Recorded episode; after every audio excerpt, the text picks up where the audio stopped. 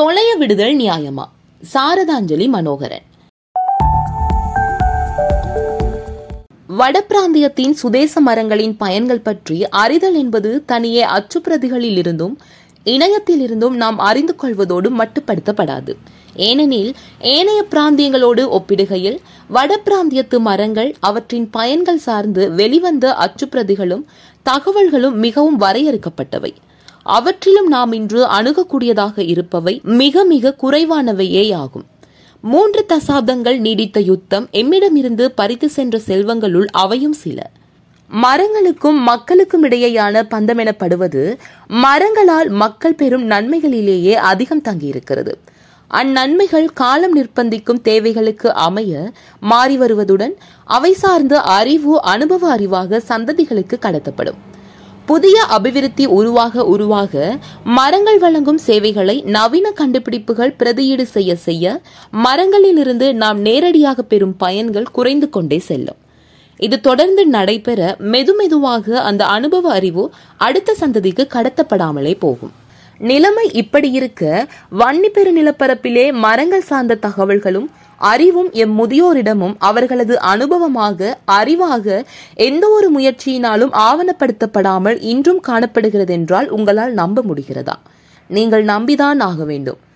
வன்னிப்பெரு நிலப்பரப்பின் பழைய கிராமங்களிலே வதியும் முதியவர்களிடம் காணப்படும் இந்த பாரம்பரிய அறிவு பல சந்தர்ப்பங்களில் என்னை பிரமிக்க வைத்திருக்கிறது. பழைய கிராமங்கள். பழைய கிராமங்களிலே என நான் குறிப்பிட்டு கூறுவதற்கு காரணம் இருக்கிறது. கடந்த மூன்று தசாப்தங்களிலே வன்னிப்பெரு நிலப்பரப்பின் சனத்தொகையும் அபிவிருத்தியும் வேகமாக வளர்ந்தமையை நாம் கண்கூடாக பார்க்கிறோம்.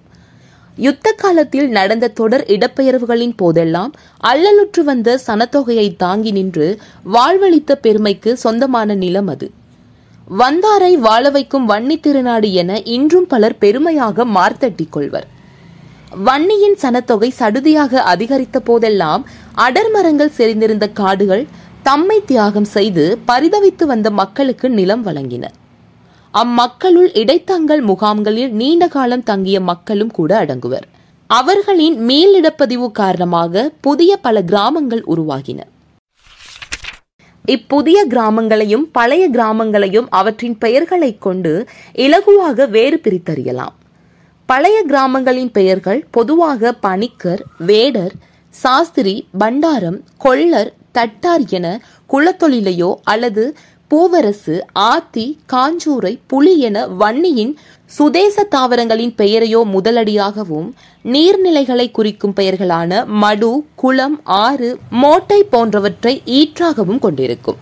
மாறாக புதிய கிராமங்களோ தாம் உருவாக்கப்பட்ட காலத்தில் அவசியமாக்கப்பட்ட அல்லது நினைவாக கொள்ளப்பட வேண்டியதாக கருதப்பட்ட பெயரை முதலடியாகவும் நகர் புறம் போன்ற அபிவிருத்தி அடைந்த பகுதிகளை குறிக்கும் பெயர்களை ஈற்றாகவும் கொண்டனவாக காணப்படும். ஸ்ரீநகர் ஈஸ்வரிபுரம் சுந்தரபுரம் கணேசபுரம் போன்ற கிராம பெயர்களை உதாரணமாக குறிப்பிடலாம். ஏலவே காணப்பட்ட அடற்காடுகள் அழிக்கப்பட்டு புதிய கிராமங்கள் உருவாக்கப்பட்டமையால் அப்புதிய கிராமங்களில் வாழும் மக்களுக்கு காடுகளில் இருக்கும் மரங்களின் பயனை அனுபவிக்கும் வாய்ப்பு மிகவும் அரிதாகவே கிடைத்தது. முதலில் ஆயிரத்தி தொள்ளாயிரத்து எழுபதுகளில் நாட்டில் ஏற்பட்ட நெருக்கடி நிலைமைகளில் மலையக மக்கள் பலர் வந்து குடியேறினர். பின்னர் அதிகளவில் ஆயிரத்தி தொள்ளாயிரத்து தொன்னூறுகளின் பின்னரே மக்கள் அங்கு குடியமர்ந்தனர் குடியமர்த்தப்பட்டனர். ஆதலினால் அவர்களுள் பெரும்பாலானோருக்கு அக்காடுகளில் காணப்படும் மரங்களைப் பற்றி அதிகம் தெரிந்திருக்கவில்லை. வன்னி தேசத்து சுதேச மரங்கள் பற்றி அவர்கள் அறிந்திராமல் இருந்ததால் அவர்களுக்கும் மரங்களுக்குமான தொடர்புகள் புதிதாக உருவாகவில்லை. உண்மையில் இத்தொடர்புகள் ஓரிரு தசாப்தங்களில் உருவாக முடியாதவை. அவை உருவாக பல நூற்றாண்டுகள் தேவை. அத்துடன் போதியளவு வளங்களும் காணப்பட வேண்டும். இவை இரண்டுமே இல்லாவிடத்து அத்தொடர்புகள் உருவாகும் என நாம் எதிர்பார்க்கவும் இயலாது. அத்தொடர்புகள் இல்லாததால் அம்மக்கள் தமக்கு கிட்டிய அயலில் காணப்படும் காடுகளை கூட விறகுக்காகவும் வேறு பொருளாதார தேவைகளுக்காகவும் அழிக்கவே தலைப்பட்டார்கள். பழைய கிராமங்களிலே சந்ததி சந்ததியாக வதிப்பவர்கள் மத்தியிலே அதிலும் குறிப்பாக அறுபது வயதை தாண்டிய முதியவர்கள் மத்தியிலே மரங்கள் சார்ந்த அறிவு செறிந்து கிடப்பதை காண முடிகிறது. இங்கு நான் சந்ததி சந்ததியாக வதிப்பவர்கள் என குறிப்பிட காரணம் இருக்கிறது. இடப்பெயர்வுகள் கொடியவை. தாம் காலம் காலமாக வாழ்ந்த ஊரை விட்டு யுத்தத்தின் கொடுமையால் இடப்பெயர்ந்த பலரும் காலத்தின் தேவை கருதி தமக்கு அடைக்கலம் வழங்கிய ஊர்களிலேயே தங்கிவிடும் வழக்கத்தையும் கொண்டிருந்தார்கள். இந்த பழைய கிராமங்களில் அத்தகைய மக்களும் வதிக்கிறார்கள். தொடர் இடப்பெயர்வுகளை சந்தித்தும் பட்பல இழப்புகளை கடந்த போதும் எவற்றுக்குமே சளைக்காமல் மீண்டும் மீண்டும் தம் ஊருக்கே வந்து குடியமர்பவர்களும் இல்லாமல் இல்லை. அத்தகைய முதியவர்களிடம்தான் எங்கள் சுதேச மரங்கள் அவற்றின் பயன்கள் சார்ந்த பாரம்பரிய அறிவோ பொக்கிஷமாக பொதிந்து போய் கிடக்கிறது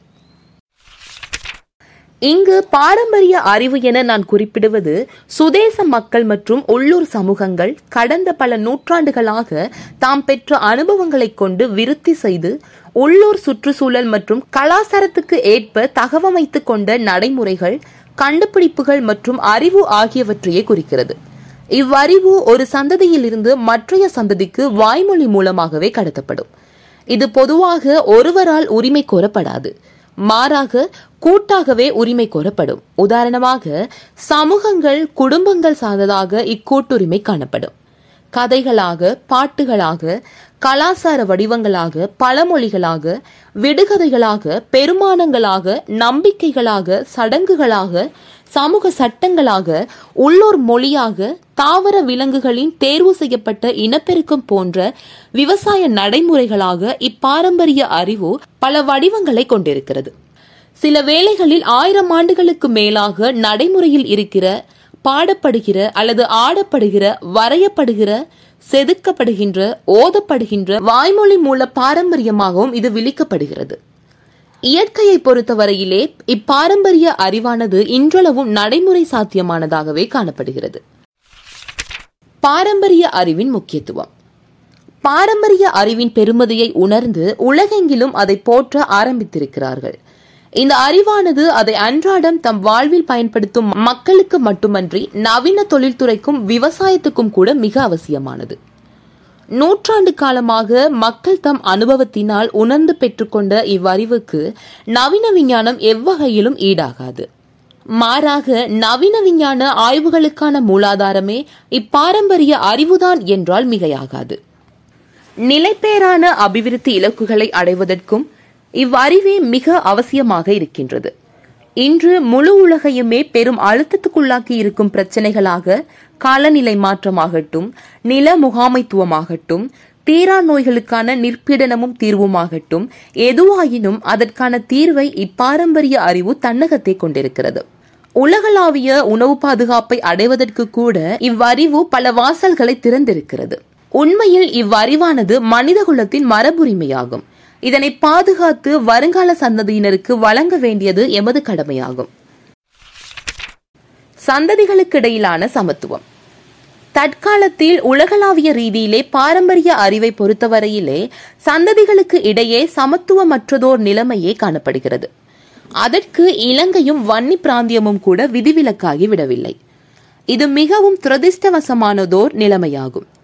எங்களுடைய கல்வி நடைமுறைகளை சுதேச பாரம்பரிய அறிவையும் மொழியையும் ஒருங்கே இணைத்ததாக அமைய செய்தலானது இவ்வறிவு தொடர்பில் சந்ததிகளுக்கிடையிலான சமத்துவத்தை உருவாக்குவதற்கான முக்கிய வழிமுறையாகும். அதுவரை காத்திராமல் இன்றே நாம் செயல்பட தொடங்க வேண்டும். மரங்களுடனும் இயற்கையுடனும் இணைந்ததாக எங்கள் மூத்தவர் கொண்டிருந்த அனுபவங்களையும் அறிவையும் நாம் செவிமடுக்க வேண்டும். ஆவணப்படுத்த முனைய வேண்டும். எண்ணிம தொழில்நுட்பத்துடனே வாழ்ந்து வரும் எமது சந்ததிக்கு அது ஒன்றும் பெரிய காரியம் அல்லவே செய்ய வேண்டும் என்ற மனம் மட்டுமே போதும். வெற்றி தானே வந்து சேரும்.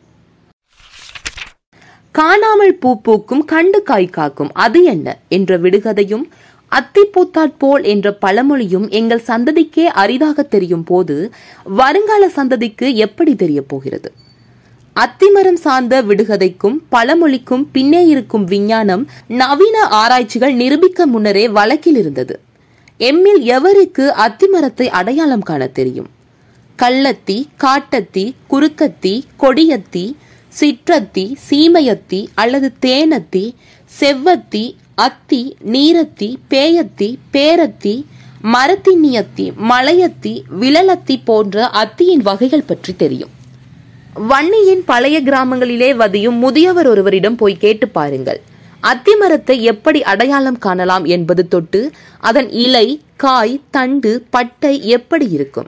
அம்மரம் பொதுவாக எங்கெல்லாம் இயற்கையாக வளரும்? அதன் பயன்கள் என்ன என விலாவாரியாக சொல்லுவார்.